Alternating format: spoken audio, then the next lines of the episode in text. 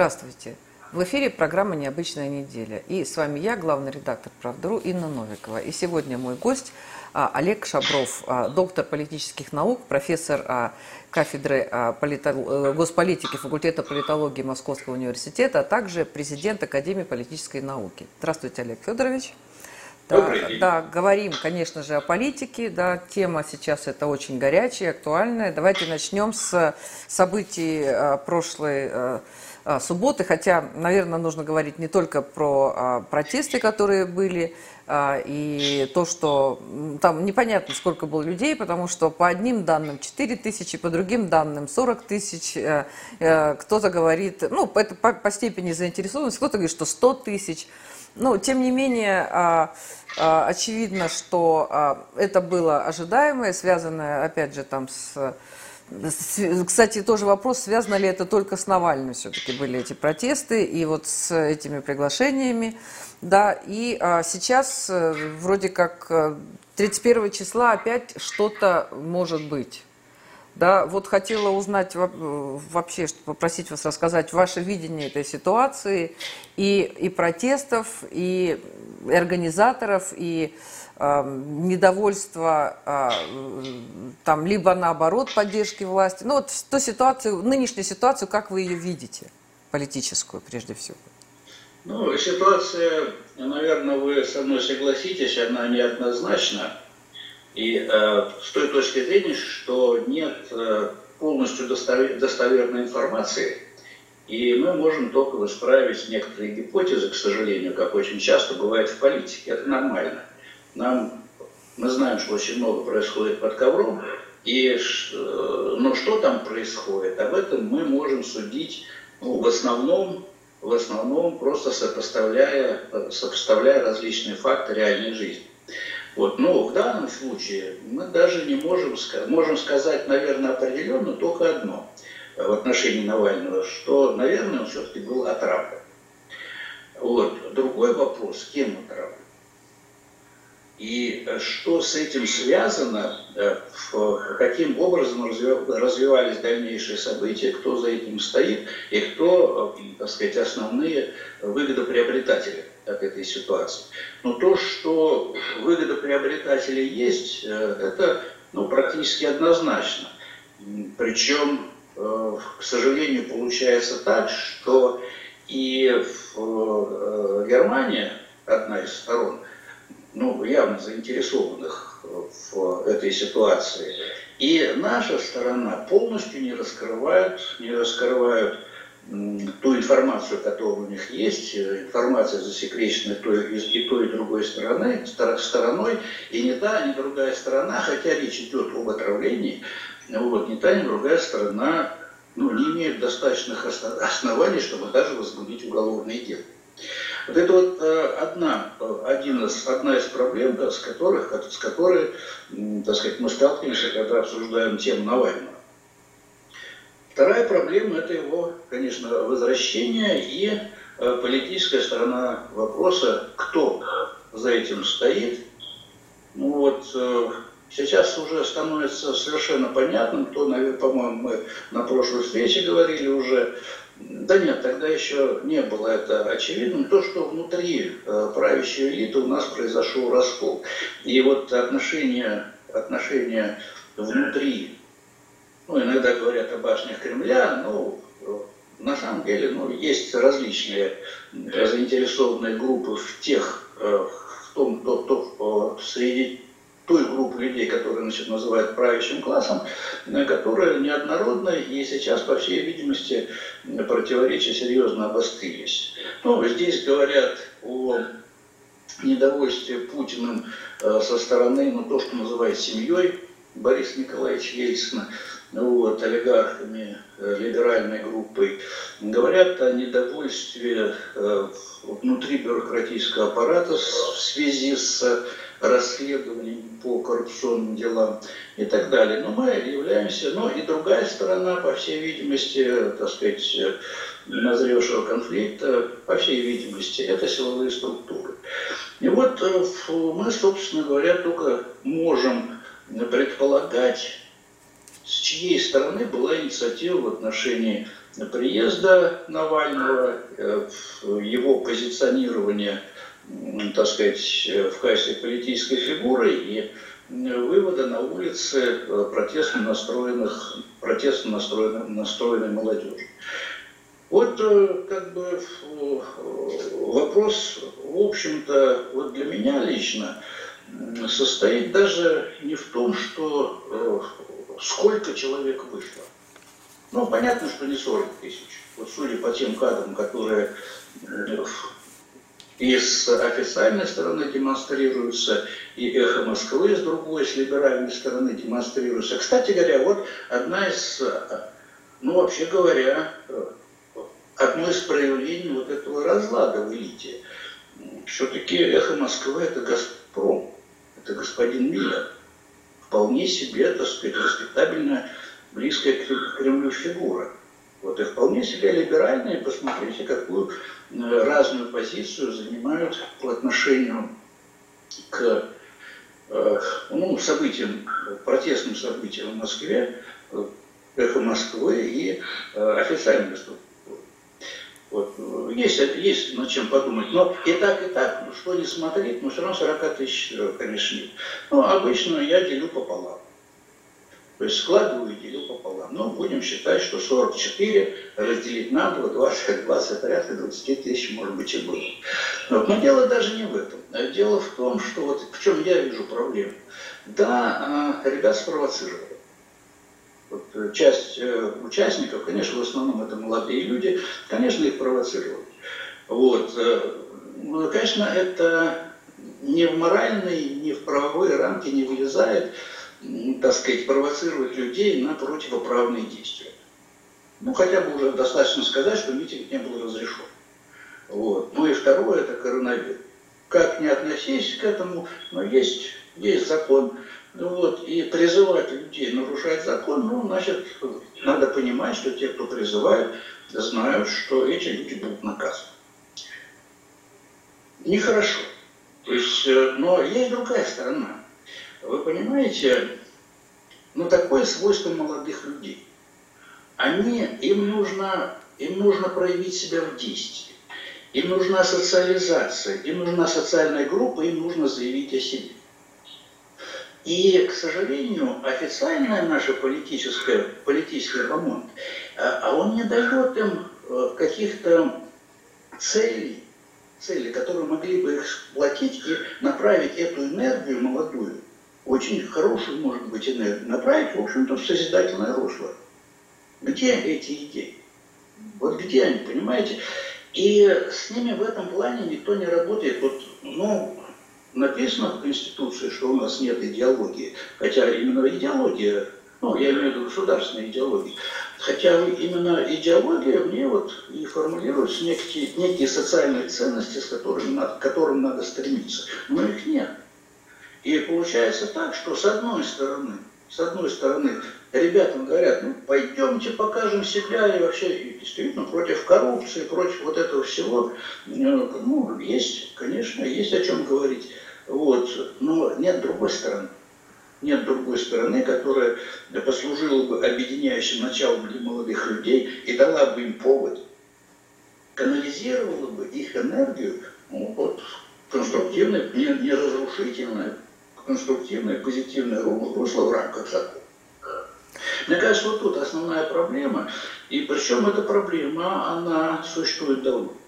Она существует давно, и она может стать вот это вот а, отсутствие, отсутствие позитивных сигналов для молодежи, не обязательно площади выводить их, не обязательно, есть другие, так сказать, способы себя проявить. Вот. А, но это может привести, в общем-то, к серьезным последствиям когда можно будет раскачать, лодку раскачивают только с одной стороны. Вот что получается, когда раскачают ее достаточно серьезными последствиями.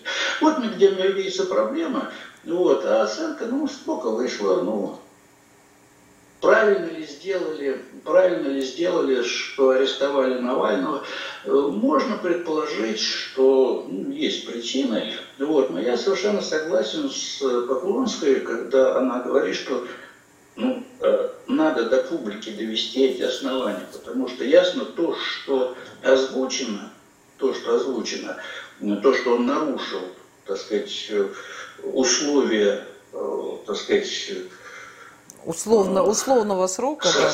Да, содержание, да, свободного. То, что он нарушил эти условия, но этого недостаточно. Понятно, понятно совершенно, что он был с разрешения руководства страны вывезен за пределы страны. И понятно, что он уже нарушил. Понятно, что он ну, уже, а но ему же это разрешили. Поэтому вот это объяснение, я с Поклонской совершенно в этом согласен, оно ничего не объясняет и дает повод для претензий, что его незаконно содержат. Ну, наверное, у Следственного комитета есть какие-то основания, но покажите, скажите. Ну, вот это вот э, как бы еще одна сторона, вот чрезмерная закрытость, вот чрезмерная закрытость, вот, она еще служит, служит тому, что вот э, интерес к теме подогревается, и подогревается именно в протестном русле. Почему вы говорите, вот, Олег Федорович? Основное, что ага. меня интересует и волнует в связи угу с э, вот этими акциями и вообще со всей этой историей, связанной с Навальным. Да, вот вы говорите а, чрезмерная закрытость. Но а, прокуратура говорила о том, что а, он и до, а, от, до а, августа, когда вот с ним все это произошло, он тоже не соблюдал должным образом вот эти условия, не отмечался как положено, но тогда это никого не волновало.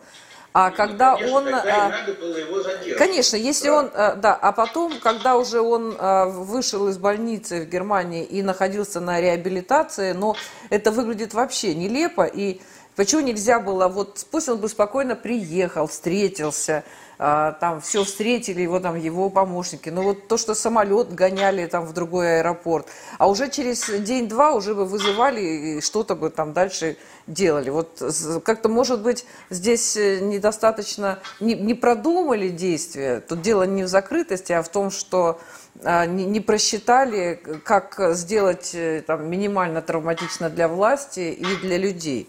Может быть, вот мы как-то пытаемся прикрыть э, недостаток профессионализма? Ну, вы знаете, здесь была ситуация, ну, то, что в шахматах называют суксвангом.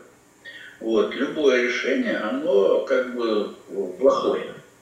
Можно было бы, конечно, высадить его во Внуково и дать возможность, как Ленин в октябре, с броневика произнести с трапа самолета приветственную речь, ну и так далее. То есть превратить уже сам прилет, превратить э, в акцию. Понимаете? Либо его задержать и не дать возможность встретиться с, со, с его сторонниками и так далее. Я, насколько я знаю, во Внуку было ну, не так уж, не такая большая масса сторонников, не да? 40 тысяч там и так далее. И поэтому мне кажется, что пролетен во Внуково, вот, ну, встретит его там 500 человек э, действительно, так сказать, э, людей, которые своих сторонников, ну, это было не 40 тысяч, ну, не 20 тысяч, ну, как я э, средний считаю 22. Вот, была бы другая ситуация. Хотя, конечно, и прилет и встреча со своими сторонниками в аэропорту, конечно, она тоже имела бы продолжение, на этом бы не закончилось. Тут трудно сказать, тут трудно сказать, что хуже. Поэтому с точки зрения политической и так, и так э, неприятно. Но надо, задерживая, надо иметь правовые основания. И эти правовые основания надо предъявить людям, особенно в такой острой ситуации. Этого не было сделано. Угу. Если этих оснований нет, ну, надо было что-то решить по-другому. Да, Олег Федорович, вот э, когда было объявлено и масса людей действительно приглашали и, подростков, и детей, всех на несанкционированный митинг и брали на себя ответственность за то, что эти люди окажутся э, ну, там они могут быть задержаны, у них будут проблемы с там, вот эта система распознавания лиц, у них будут проблемы с властью, да, с гражданской жизнью, ну, как бы это, все это понятно да, а, что это безответственные были приглашения, но а, молодежь действительно, она всегда революционная, она всегда либеральная, всегда же университеты, они были такое, да, такой очаг либерализма, и молодежь всегда хочет перемены, всегда против того, и, и все, а, кто что-то строили, они ничего не знают, это, ну, это понятно, да, вот, но, а, вот, тем не менее, а какие у нас есть законные методы для тех же сторонников э, Навального, которого до последнего времени никто и по имени-то не называл, ну, не, не, понятно, кто не называл, да, вот, а какие есть возможности для проявления своей с точки зрения, если они обратятся в мэрию, они должны за 10 дней обратиться в мэрию с заявкой о проведении митинга. При этом, а, не дай бог, там еще будет больше э, участников, чем заявлено. И должны 10 дней ждать, и не факт, что они получат разрешение. То есть получается, что вот, э, а, вот э, законно помитинговать, вот высказать свою позицию, вот где можно у нас, как у нас можно? Ну, пока, к сожалению, в основном в интернете. Ну вот, я с вами согласен, вот пафос вашего выступления понятен, я с вами согласен в том, что слишком жесткие, слишком жесткие условия для проведения акций, ну, вообще говоря, предусмотренных Конституцией. Вот, слишком жесткие. Но это опять одна сторона. А вторая сторона состоит в том, что, насколько я понимаю, никто никаких заявлений, заявок на проведение массовых мероприятий не подавал. Или я ошибаюсь, возможно, я Скорее ошибаюсь, всего, не подавали. Скорее всего, не подавали, действительно. И а, а, на самом деле все их действия, они, как, как правило, они а, действительно были а, в, в разрез с существующими законами. И а, вот вы говорите, через интернет а, можно проявлять протест. А там, если почитать то, что писалось в интернете, но с помощью Фейсбука делались все цветные революции. Удивительно то, что тут, э, они весь арабский мир поставили на уши, да, там кучу переворотов, да, там кто-то погиб, кто-то там стал калекой, кто-то не при власти, и вдруг... Э, Соединенные Штаты Америки и, и вдруг они... И, нет, а, и теперь они говорят, а вот мы Трампу закроем в этот Фейсбук, потому что это опасно, это может быть насилие. Интересно, когда там весь арабский мир стоял на ушах, это было э, безопасно. А когда вот что-то Трамп сказал, оказывается, это опасно. Ну, э, это такая тема, на самом деле, а, поговорили по поводу Навального, тема, тема такая бесконечная, и посмотрим, что будет дальше, и у них там свои правила игры, да, а... Я прошу прощения, но все равно, если бы, ну, насколько обычно процедура, э, насколько я понимаю, если бы подана была заявка, вот, а известно было, что он пролетит, э, э, им бы запретили в том месте, которое они хотят, но где-то, ну, на выселках. А на, на академика знаю, Сахарова же разрешают обычно. Да, где, да, да, да, да. Где-то им дали бы возможность. Понимаете, можно было бы как-то протестовать. Да, и поставили бы условия маски, полтора метра расстояния между митингующими.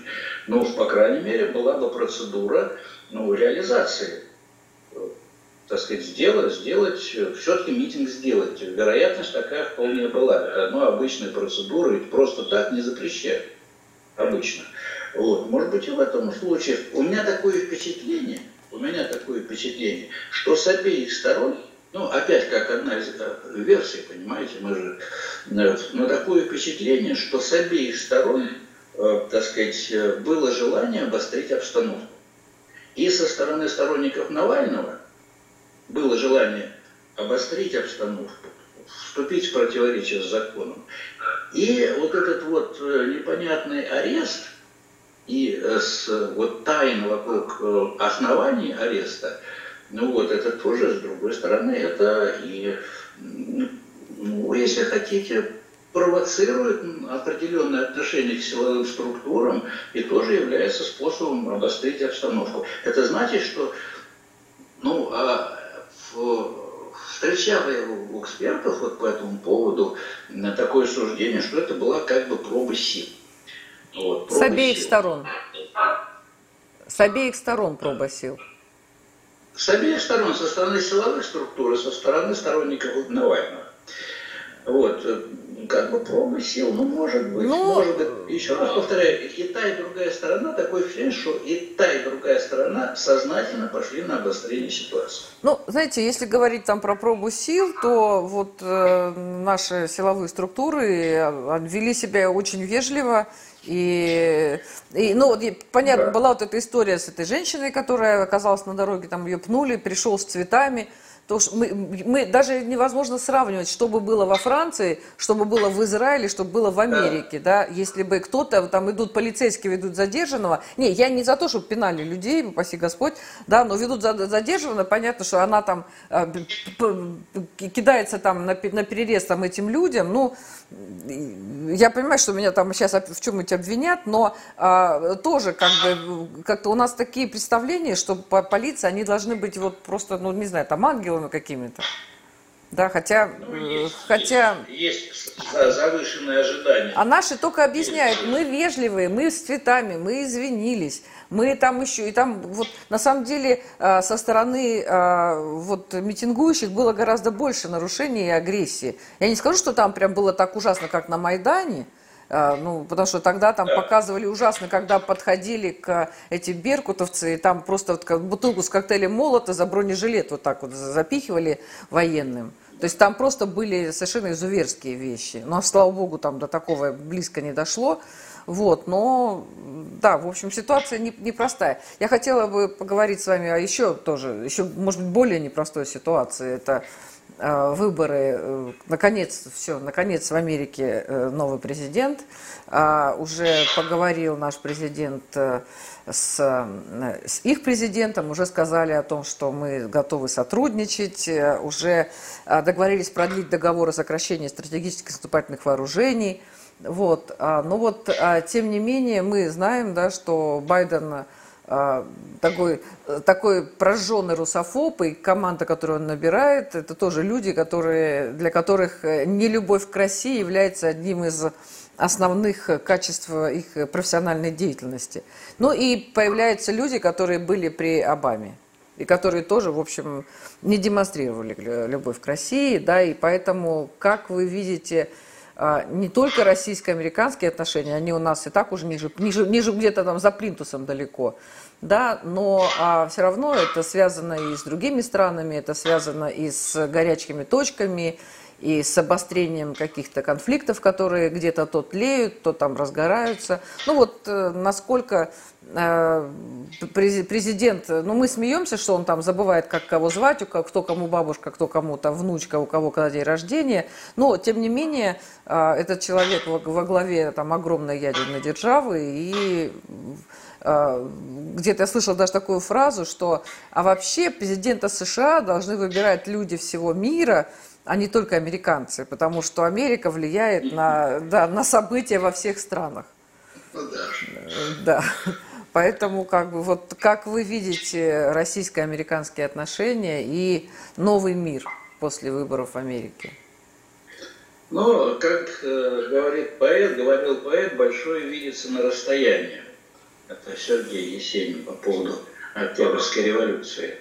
Вот. Э, в каком-то смысле сейчас уже вот э, через э, практически пять лет, э, начиная с предвыборной кампании Трампа, его президентства и, наконец, победы Байдена, в общем-то, можно некоторые вещи сказать с большей определенностью, чем, по, чем я готов говорить по, в отношении Навального.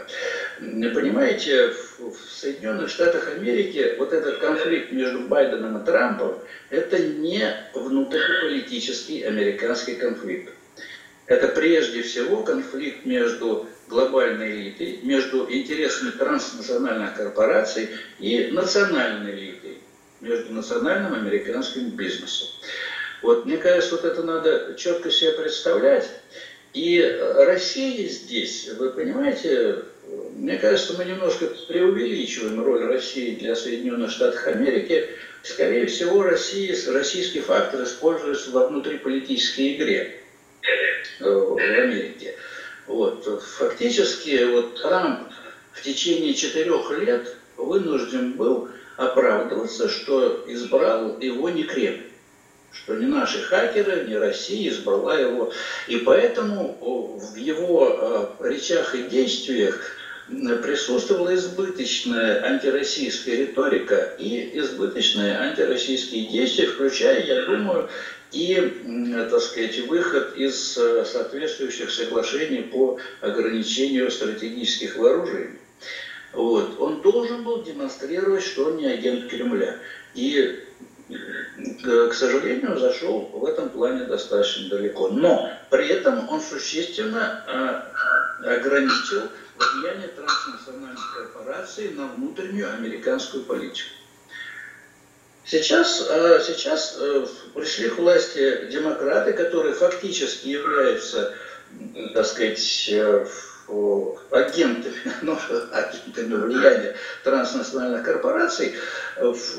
И вы видите, что первые шаги Байдена, это он прекратил строительство стены на американо-мексиканской границе, отменил ограничения по миграции из определенных стран, которые э, закрыл, э, так сказать, э, Трамп, это все он начал отыгрывать в обратную сторону. Я совершенно не сомневаюсь, что одним из ближайших его шагов будет возвращение подписи Соединенных Штатов Америки под транстихоокеанское торговое партнерство. А это партнерство, оно и есть вот тот инструмент в руках транснациональных корпораций, которые позволяют управлять, по крайней мере, экономическими процессами в странах-подписантах. Ну вот, я не сомневаюсь, единственное, нужно э, Трампу, э, Байдену дождаться, дождаться ситуации в Конгрессе, когда он будет э, уверен, что его подпись э, удастся провести через Конгресс. Вот, э, потому что это необходимо. Вот, и, но тогда, тогда значит, вступят в действие определенные правила, которых, вообще говоря, не очень озвучивают, но во всяком случае эти правила предусматривают, например, обязательность решений корпоративных трибуналов в рамках этого партнерства для всех государств-подписантов. А если, допустим, я не знаю, э, американский конгресс после ратификации своего участия в договоре вдруг сочтет, что сказать, должна быть 40-часовая рабочая неделя США, да нет, Транстихоокеанское торговое партнерство через свои э, корпоративные трибуналы примет решение, и вообще не ограничивать продолжительность рабочего дня. Ну, к примеру. И Америка должна будет это исполнить. Вот эта вот э, ситуация, мне кажется, недооценивается. И, вы знаете, возникает Дело, на мой взгляд, идет к тому, что э, э, транснациональные корпорации начнут использовать мощь государств-подписантов во внешнеполитической игре. И тогда уже э, они будут не просто экономически влиять на процесс экономический в, сказать, в тех или иных странах, они могут давить с использованием с использованием мощи американской экономики и военно-морского флота. Понимаете? Поэтому вот это вот я с очень большой настороженностью слежу за процессами, которые происходят вот в этом противоборстве. И, так сказать, у меня большое беспокойство на этот счет. Причем ведь э, демократы, ну, точнее, глобальные элиты руками демократов, они пытаются сделать так, чтобы исключить возможность прихода к власти в национальных элит через три года. Дело не только в Трампе. Э, сам импичмент нужен для того, чтобы Трамп не имел возможности баллотироваться через три года, через четыре года на пост президента. Ну вот, э, но и э, это компрометация республиканцев компрометация, по сути дела, тех сил, которые выступают на, на стороне национальных элит. Интересно, интересно эти события, и я думаю, что они будут иметь продолжение не только во внутренней, но и во внешней политике. Что же касается первых шагов Байдена по поводу смягчения отношений с Россией, я еще раз повторяю, Трамп зашел э, слишком далеко в обострении отношений с Россией просто для того, чтобы продемонстрировать, что он не агент Кремля. Ну вот, поэтому в этом нет необходимости. Вот, если только, если только нам пытаться продемонстрировать, что его избрали наши хакеры, но я думаю, что никто не поверит. Вот. И главное, не, не поддерживать эту точку зрения крупнейшие информационные агентства, CNN и так далее, так как они поддержали, так сказать, идею, идею о том, что Россия избрала Трампа. Не будет поддержки этой точки зрения. Поэтому, поэтому ему нет необходимости проводить вот, э, искусственную политику обострения отношений с Россией. В этом смысле можно ждать определенного смягчения, но исходить он будет из интересов глобальной элиты из интересов ну, Соединенных Штатов Америки в той мере, в которой Соединенные Штаты Америки будут играть, так сказать, роль ну, инструмента, инструмента глобальных элит. Олег Федорович, вот я, я бы так оценил то, что там сейчас происходит. А вот э, по поводу глобальных элит, э, транснациональных корпораций, на самом деле очень многие а, умные люди, и философы, и политики, и политологи говорят о том, что сейчас, то есть вот, ну у нас как, у нас есть государство, у государства есть э, президенты, там есть парламенты, есть некие органы законодательной и исполнительной власти, да, а на самом деле сейчас идет к тому, что власть переходит как раз вот к этим вот э, транснациональным корпорациям, и они будут управлять в том числе и правительствами, и, а, и президенты будут э, делать так, э, как выгодно. То есть это такое, такая, может быть, это теория конспир... там, заговоров, конспирологические теории, да, но а, мне рассказывали такую а, историю, там человек был на приеме, где присутствовала там Барбара, ну, Барбара Буш, по-моему, а, или Нэнси Рейган, кто-то вот, кто-то, кто-то из жен президентов, и, и все к ней подходили, здоровались, какой-то был прием, да, и кто-то заходит к этой семье, и она встает, и, и она подходит приветствовать, и вот, ну, это вот моя знакомая, она говорит, там, кто эти люди, да, к кому она пошла там на поклон, да, ему сказали, ну, это люди, которые а, финансируют и говорят, что делать э, президенту США. Ну, вот такая была история. Может быть, это там легенда, что половину придумано, ну, вот то, что мне рассказали. Тем не менее, а, о том, что а, реальная власть э, переходит к транснациональным корпорациям от правительств, от э, президентов, от, э, от стран, так скажем. Насколько это реальное такое ну, будущее? Ну, вы понимаете, вот выборы в Соединенных Штатах показали, что это так. И э, ну, если, если транснациональным корпорациям удалось сломать президента Соединенных Штатов Америки, ну, вот, э, ну, значит, так оно и есть. Я в этих случаях говорю, что теории это нет, теория это закономерность, там, и далее. теории нет, а заговоры есть. Вот, ну, в известном смысле.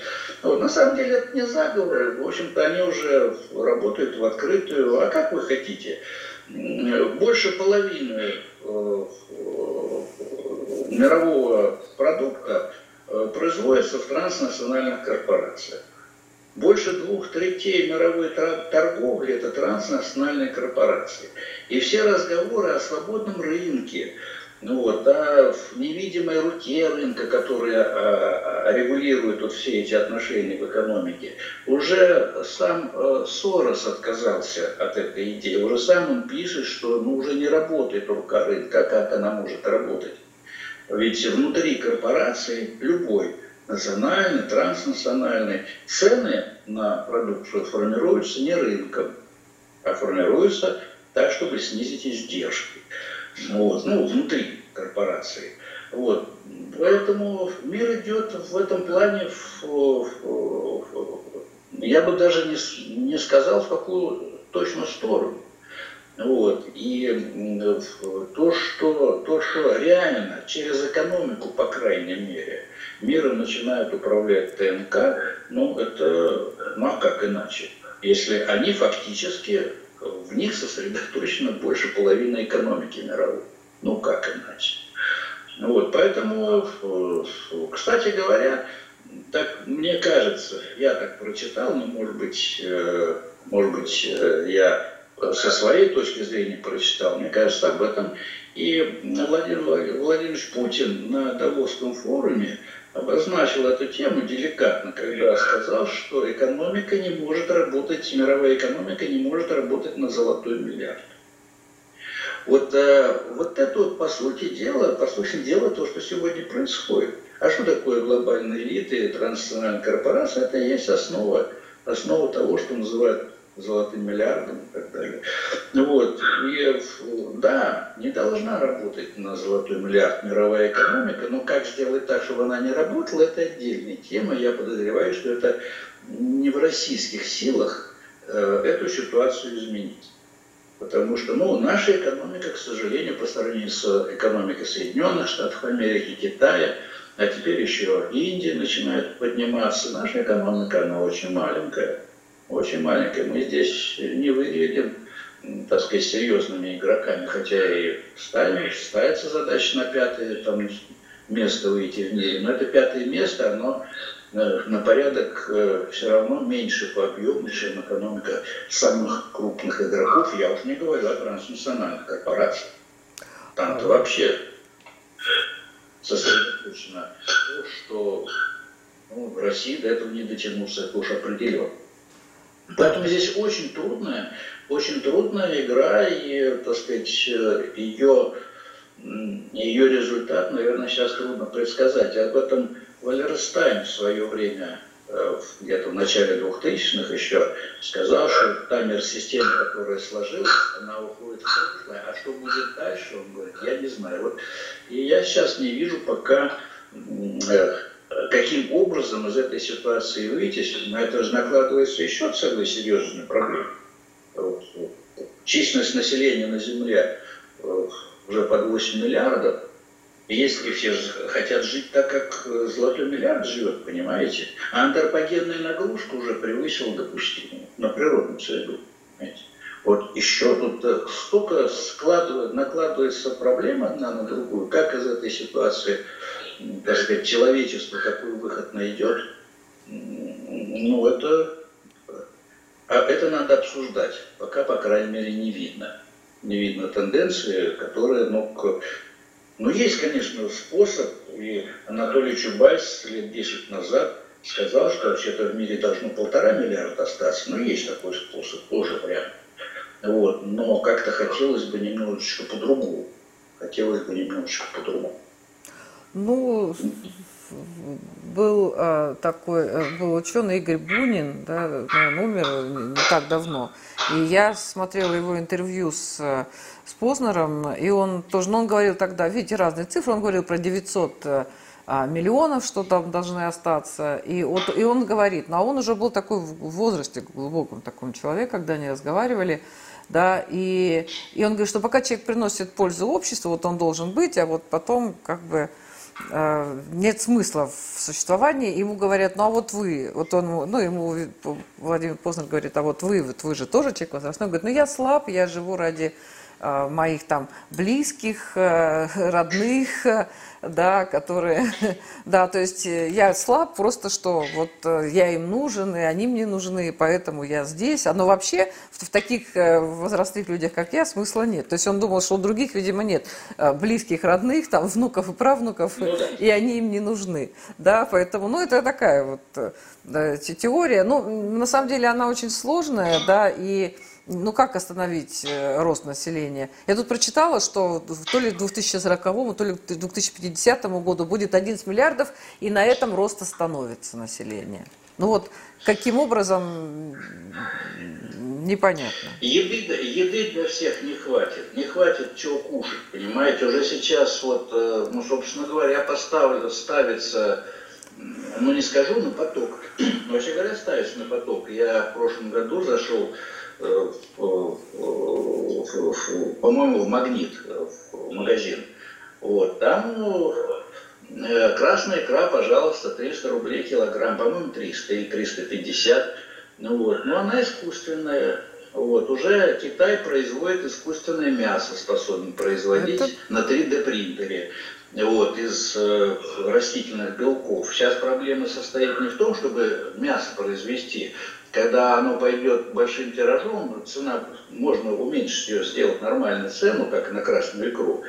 Вот. Но э, проблема в том, что она э, как бы, ну как фарш, она, это даже не фарш, э, паштет, она без структуры. А вот задача состоит в том, и в Китае сейчас ее пытаются решить, и, наверное, не только в Китае, вот, сделать так, чтобы это мясо еще с волокнами было, чтобы человек не ощущал, что он ест паштет, а ощущал, что он ест говядину. Вот, ну, понимаете, для кого-то паштет вот этот вот искусственный, а икра называется аналоговая. Вы зайдите, может быть, где-то в магазине аналоговая. Я видела, я видела и красная, и черная икра, я видела э, а и черная то же самое, да. Черная, да. Ну, э, знаете, посмотрим, что будет э, через 50, ну, может быть, мы, мы, наверное, уже не посмотрим, что будет через 50, через 100 лет, но а, то, что тем людям будет казаться естественным, мы бы там пришли в ужас. Так же, как и от, э, наша жизнь, она, наверное, наших э, предков там сто лет назад тоже бы поверила бы там в глубокий шок. Ну, это вот так вот... Э, да, так, так идет прогресс, ничего с этим не, не сделать. Ну, как-то потихонечку мы живем.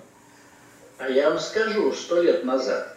Сто лет назад человек э, ставил во главу угла, угла не комфорт и не количество сортов колбасы.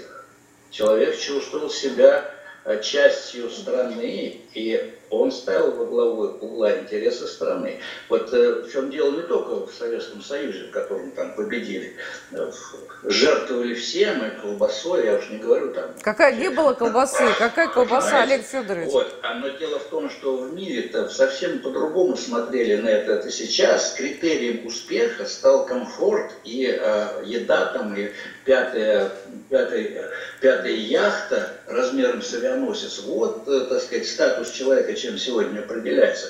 А вот эта вот тенденция, если не будет переломлена, то точно э, вот, нашу численность населения Земля не выдержит. Но вы же помните, в 90-е годы нам говорили, что мы должны сформировать общество цивилизованных потребителей – и вот эти все эти 30 лет ну, мы его формировали, и не только мы, но и в Европе, и везде. Поэтому как бы это целое поколение, это планета. Только понимаете как, она в Европе может цивилизованная, а вот если взять Африку, то там прям как-то, наверное, а еще там в Сомали какой-нибудь там, там, то там вообще э, совсем не цивилизованные потребители. Ну, мы немножко в сторону отошли. Я э, что-то вспомнила, да, там про африканские страны. А, сейчас э, в ПАСЕ случилось, ну ничего, ничего особенного не случилось, то, что нас вернули в ПАСЕ, то, что когда нас оттуда а, выкинули, мы продолжали а, по непонятной мне причине платить взносы там сколько-то лет, потом все-таки перестали платить, нас тут же обратно вернули. И вот украинская делегация пытается, пыталась оспорить наши полномочия. Ну вот Слуцкий вот прям набрался силы воли и сказал, что если вот э, как-то нас э, ограничат, то мы сразу перестанем платить. И тут же у нас все нормально. И тут же все нормально. Но вот, э, тем не менее, вот эти вот все эти истории, все эти организации международные, да, и мы, мы такие богатые, что мы все, то есть я, честно говоря, хотела спросить, что мы постоянно всем прощали. Я тоже, я не понимаю, почему мы платим в международные организации, где нам не дают слова. Я не понимаю, почему мы прощаем а, все эти долги а, разным странам, которые, которым, которым мы давали денег, а потом почему-то решили, что они не могут их вернуть. Это и африканские страны, и не только африканские, там и, и Куба, и наши даже, даже не друзья. Прощаем даже не друзьям. Вот э, это... Ну, вы знаете, мне э, трудно э, в эту тему вторгаться, она, так сказать, моя только, ну, в самом, если в общем плане. Но могу сказать, что организации типа ПАСЕ, они, в общем-то, нужны обеим сторонам, и России, и в Европе, как инструмент влияния. Все-таки через эти организации мы каким-то образом имеем возможность доносить свое мнение до членов этих организаций. И, соответственно, и эти организации тоже, видите, санкции на нас накладывают, голоса лишают там и так далее. Поэтому я думаю, что здесь дело не только в деньгах, но в деньгах, я думаю, тоже, потому что если одна из сторон, э, стран перестает платить деньги, то им надо сокращать свой аппарат. Вот, они этого не хотят. Вот, поэтому я думаю, что нормальное, и надо было предполагать, что в конце концов этот вопрос будет урегулирован, поскольку, поскольку я уверен, членство в ПАСЕ и нам надо, и Европе. Вот. А вот что касается стран э, должников, ну, здесь сложнее. Здесь сложнее. Тут в каждом случае, наверное, надо решать вопрос, э, так сказать, индивидуально, что ли если можно страну за индивида считать. Вот. Бывали случаи, когда прощали долги, потому что ну, понятно, что уже не заплатят. Вот. Но в обмен, в обмен они, допустим, обязывались у нас закупать вооружение там, и так далее. Ну, вот. Есть ситуация, когда это способ удержать страну в поле своего влияния. Вот, так сказать, ну, чтобы с ними, так сказать, поддерживать дружеские отношения. На самом деле ведь между государствами нет и не может быть дружеских отношений. Государство не для того создается, чтобы дружить, а для того, чтобы обслуживать интересы собственных граждан. Вот. И дальше уже, конечно, когда-то более компетентно, когда нет. Мне кажется, мы очень Э, много ошибок России, я имею в виду, совершили на постсоветском пространстве, оттолкнув от себя ну, практически всех, кого можно оттолкнуть, осталось только Белоруссия. Ну, может быть, да и то. Да. Поэтому, поэтому, да, у нас, к сожалению, внешняя политика вызывает много вопросов, но еще раз хочу сказать, что в каждом конкретном случае надо смотреть надо смотреть. Украину мы точно упустили. Ну, такой черномырзный, вот великий дипломат. Вот, и почему в течение десятка лет Соединенные Штаты вложили туда 5 миллиардов долларов для того, чтобы разрушить э, школьное образование там, и, и так далее, и, насаждать вот новые, новые ценности, бандеры и так далее, почему мы со своей стороны ничего не делали, присутствуя там.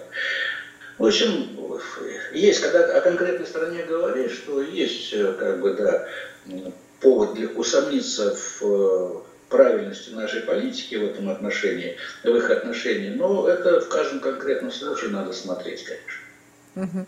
Ну вот хотел еще такую тему обсудить а, по поводу, там недавнее было решение а, САС, а, да, этот спортивный там, это арбитражный суд, да, о том, что наши спортсмены будут выступать, тоже вот эти чистые спортсмены, нечистые, выступать под э, нейтральными флагами. Ну, решение такое, то есть совсем не в нашу пользу. Вот буквально там сейчас стало известно, что Арусада решила не оспаривать это решение. То есть наше агентство категорически не согласно с э, выводами этого международного спортивного суда, арбитражного суда, суда да, по поводу манипуляции с данными, но тем не менее вот будем э, из-за того, то есть решили не оспаривать э, ради интересов российских спортсменов. И мы как-то уже приходим к тому, что ну вот тоже мы здесь проиграли, здесь э, нас подвинули. И получается, что и в спорте теперь тоже это уже норма, да, это уже нормально, что а, наши, если кто-то еще сказал, что может быть тогда вообще нашим спортсменам не выступать. Ему ответили, как, они же тренируются, как они могут а, не участвовать в Олимпиадах. Поэтому они пойдут участвовать под нейтральным флагом. А сейчас это уже, ну, раз мы не оспариваем такие решения, значит, это уже норма получается. Да, да, к сожалению, это так. И, к сожалению, сами спортсмены забывают о том, что страна в их подготовку вложила много. Э, конечно, они сами, безусловно, трудились и во всем себе отказывали, на свидание девчонки не бегали, там кушали то, что надо кушать, а не то, что хочется, ну и так далее. И физические нагрузки, понятно, но все-таки страна в них вложила. И непростой вопрос, непростой вопрос,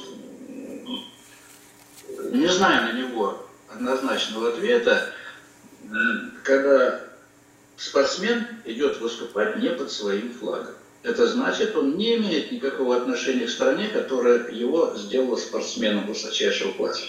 Здесь много вопросов. А что касается Русада, ну, спорт это политика. Спорт это политика, всегда это была политика, сейчас особенно. Ну вот, опять это вопрос э, финансирования, опять это расходование средств. Конечно, Сегодня, вообще у меня такое подозрение, что современный спорт без э, стимуляторов не может показывать все более и более высокие результаты. Но ловит тех, кого надо ловить. ну, тех, кого надо ловить. И как здесь выстраивать отношения, я бы вот однозначного рецепта я не вижу. А отказаться от участия, это значит отказаться от э, вообще выхода на э, мировую арену спортивную. Не знаю, как здесь правильно. Правильного решения я, я здесь не могу даже. Ну, то же самое, здесь, что... Во-первых, каждый спортсмен должен за себя решать. Должен за себя решать. Это вопрос э, вообще нравственный вопрос для спортсмена. Страна меня, вот, в меня вложила, э, вот, я, а я иду и под нейтральным флагом, кого-то я к этой стране не имею никакого отношения. И, и вопрос и к э, Русада, и вопрос к спортсмену, я не знаю, как правильно решить. Знаете, раньше страна, можно было сказать, что страна в спортсменов вложила. А сейчас, к сожалению, уже нет э, массового вот этого спорта, все это платно.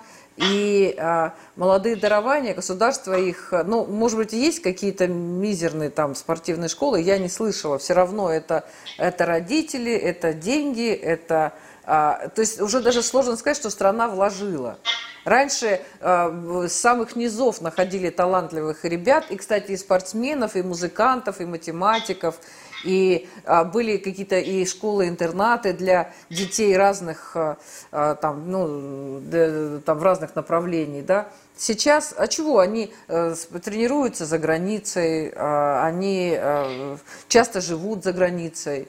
А, да, поэтому ну, сложно все. Это, еще, это, это все вот то самое об, новое общество, вот эти глобализация и вот эти все да, интересы такие, более крупных структур, скажем так, транснациональных. И они становятся, и становятся человеками мира. Да, да. Может быть, может быть. Может правы. быть, да. Да, и а, мы, у нас время заканчивается, Олег Федорович, и такой вопрос еще по поводу, вернемся э, к нам, по поводу вакцинации. Да? Вот э, послушать, посмотреть, э, там вот я там, ну, слушаю разные каналы, там радио Вести, там тоже постоянно слушаю, да, а, а, ну, стараюсь все-таки там всю палитру как-то, да, но и там очень активно говорится о том, как вот сколько там Собянин постоянно рапортует, открылись новые точки, почему-то в театре, в театре открылась точка, где делают вот эти прививки. А, и э, там народ идет, ну, много делают, но вот я с кем не поговорю, как-то люди очень э, относятся э, скептически, с опаской, даже медицинские работники к, вот, к, к, к вакцинам. А, и мало тех, кто говорят, что надо прививаться и нельзя, особенно для групп там с каких-то там с повышенным риском. Вот как вы считаете, сначала весной мы наблюдали Э, когда люди, э, людей было не заставить надеть маски, хотя все знают про коронавирус, все про коронавирус все знали, что и опасно, и да, тоже было какое-то противостояние. А сейчас противостояние э, вот с, с этими прививками. То есть мы такие вредные, или мы так не, не, не доверяем власти, или мы... Вот почему такое? Вы знаете, вы знаете, здесь э, трудно сказать. Я ж не медик, я хоть и доктор на политических науках. Не-не, я про народ, вот. про отношения. Но, ага. но вопрос, вопрос есть. Вопрос есть, и вопрос он связан со многими причинами, в том числе со слишком большим числом интересантов. Ну вот э, осенью, осенью э, Роберт Кеннеди младший ну, он, кстати говоря, был назначен в 2017 году Трампом руководителем группы безопасности вакцин. То есть не посторонник для этого человека. Он высказался ну, не против нашей вакцины, он спутником не занимается, по поводу Pfizer и других американских вакцин, которые вмешиваются в генетический аппарат. Вот. И он прямо сказал, что эти вакцины могут иметь неизлечимые последствия, неизлечимые, э, так сказать, осложнения, которые связаны именно вот с внедрением в генетический материал человека. А на, на этих, о, о спутнике сказать не могу, слишком мало информации о том, что она из себя представляет. Вот. Э, вы знаете, есть вопросы. Есть вопросы, связанные, связанные с тем, что много, еще раз, много экономических интересантов. Понимаете, сейчас вакцина за вакциной, производитель за производителем, они все разные. А кто, кто определяет, э, что каждая из вакцин, они что, идентично действуют на человека? Вот. Ну и, конечно, вопрос апробации. Стали уже массово прививать, и вдруг поступает сообщение о том, что как раз вот группа риска онкологические заболевания, вообще-то говоря, это большой риск вакцинации при онкологии. Как раз риск от вакцины. Понимаете, неплохо было бы, конечно, опробировать все вакцины, так сказать, посмотреть результаты, ну, как положено. А так за два месяца произвести вакцину и выдать ее, как она как бы не наносит ущерба здоровью, в течение двух недель все, так сказать, выжили, вакцинированные. Э, понимаете, я уж не говорю о том, что, к сожалению, к сожалению, и ну, есть вопросы к статистике, насколько она соответствует действительности. Почему вот, до сих пор в течение длительного времени говорили э, о то, об ушедших как бы из жизни не от коронавируса, а с коронавирусом. А у меня вот этих с любого, ну, любого из нас вирусов всяких, наверное, тысячи. Вот, с, каких, с, с теми вирусов, с которыми мы уходим. Вот, почему именно с коронавирусом связано? Э, есть масса, кстати, вот тот же Роберт Кеннеди, он э, интересную вещь сказал, он тоже по Соединенным Штатам Америки, вот, что э, на самом деле статистику по коронавирусу в США надо уменьшать в 10 раз реальную статистику, никакой пандемии нет. Это его, как бы вот, но опубликовано мне по США. Но, но при этом, вот давайте посмотрим, подождем немножечко. Мне кажется, в этой связи, что господин Байден очень быстро справится с коронавирусом у себя в стране. И очень так же быстро, как он справится с конфликтом между, межрасовым конфликтом между э, чернокожим и белокожим населением очень быстро справятся. Я, потому что просто перестанут это подогревать. Э, если это был инструмент для, один из инструментов для того, чтобы попрощаться с Трампом, ну, тогда это все очень быстро, очень быстро пойдет на спад. Подождем, посмотрим. Конечно, в один день, в один день эта статистика не уменьшится, но да, я что-то предполагаю, что она будет очень быстро снижаться.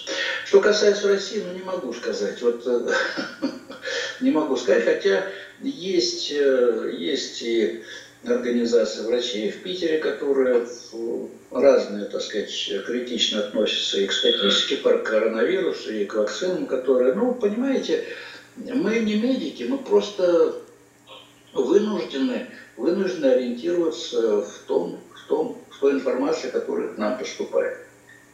Ну, как бы ни оказалось через полгода, что вакцинировать нельзя не только онкологических больных, но еще целый ряд. Э, это выявляется только, вот эти негативные последствия, они выявляются только после достаточно длительной апробации. Ни одна из наших вакцин, по-моему, такой длительной апробации не прошла. Ну, здесь э, тоже э, в Америке, возможно, преувеличивается э, эта ситуация с коронавирусом, но у нас тоже, я вот разговаривала с, он доктор медицинских наук Игорь Алексеевич Гундаров, он говорит, что вообще у нас должно заболевать вот каждый день, как раньше было, 80 тысяч. 80 тысяч ежедневно, это там нормально как бы, да, а, для, для страны. И то, что у нас вот панику, на, ну не, не на ровном месте, но то, что у нас такая паника, да, это, в общем, политическая такая история. Да, поэтому а, вполне может быть, что и во всем мире эта ситуация ну, видите, как она а, так иногда появляется информация, что это искусственный вирус, что это разработка, что это а, китайская разработка. Американцы говорят, а китайцы говорят, что это американская разработка. И вот просто, что впервые столкнулись с, с разработкой, но никто никого тут не поймает.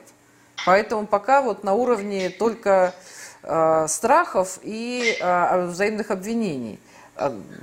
Ну, я слышала, мне тоже говорили американцы, что неважно, как это искусственное или естественное, главное, теперь нам всем надо лечиться.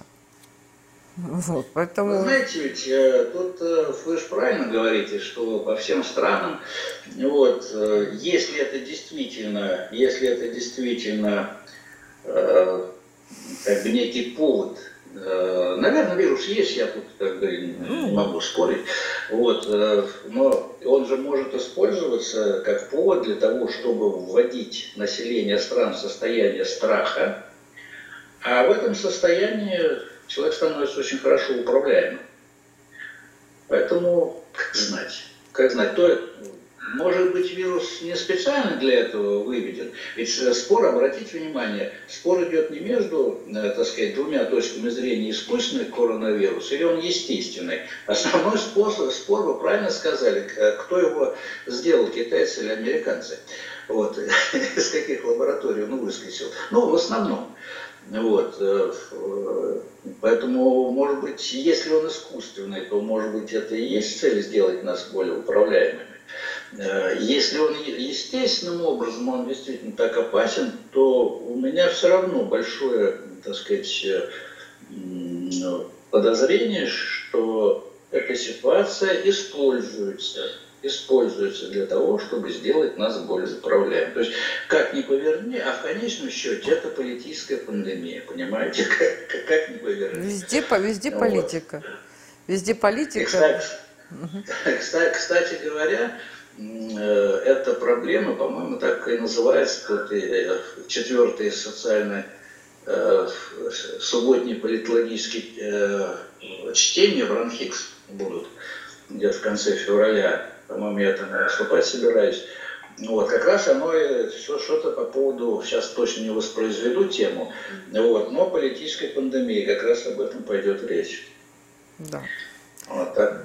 Так что обсуждается эта тема, это не так просто, не так просто. Да, Олег все не так просто. Любую тему не, как не возьми, и все непросто. И вот таком, да, в таком времени а, а в политике все так, в политике все так.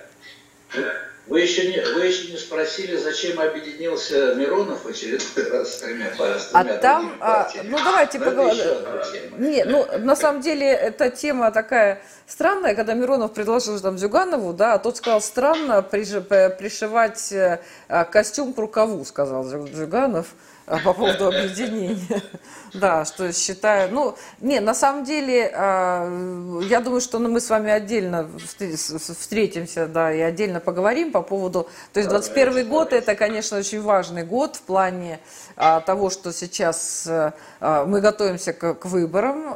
И, конечно, у нас же выборы, поэтому вот эти партии, что будет с Единой Россией, да, все равно на фоне пандемии, на фоне вот этих всех ситуаций, обнищания населения, конечно же. А, и а, на самом деле сегодня сказали, что уровень, ФОМ провел э, опрос, что уровень поддержки президента 53%, и это самый низкий уровень за последние много-много времени. Да? А, вот. А про Единую Россию там тоже они они свой план по поступлению в Думу там занизили в несколько раз, понимая, что там проблемы, да, вот эти все там левые партии тоже. То есть это на самом деле отдельная тема, просто не хочется да, уже да, напоследок да. Да, ее нет, говорить, нет, но... Я, я уж заодно. Да, да, да. Ну, Можете это... убрать из разговора. Да. Но, кстати, мой прогноз, мой прогноз, э, что через некоторое время объединятся и несколько либеральных партий. Посмотрим. Ну, посмотрим. Ну, э, давайте мы об этом поговорим там чуть-чуть попозже, да, это отдельная важная тема, да. Мы все время ждем, что выборы, да, что-то изменит, и что новая Дума что-то изменит, а все, все по-прежнему, а то еще и хуже. Ну, вот такая вот жизнь. Спасибо. Спасибо. Но при этом... Не будем совсем полными пессимистами. Нет, не будем пессимистами, будем, будем реалистами, так скажем. Да. Будем реалистами, да. да. Спасибо большое. Это была программа «Необычная неделя». И наш гость, доктор политических наук, профессор факультета политологии Московского университета, президент Академии политической науки Олег Шабров. Спасибо, Олег Федорович. Всего вам доброго. Всего доброго, хороших выходных.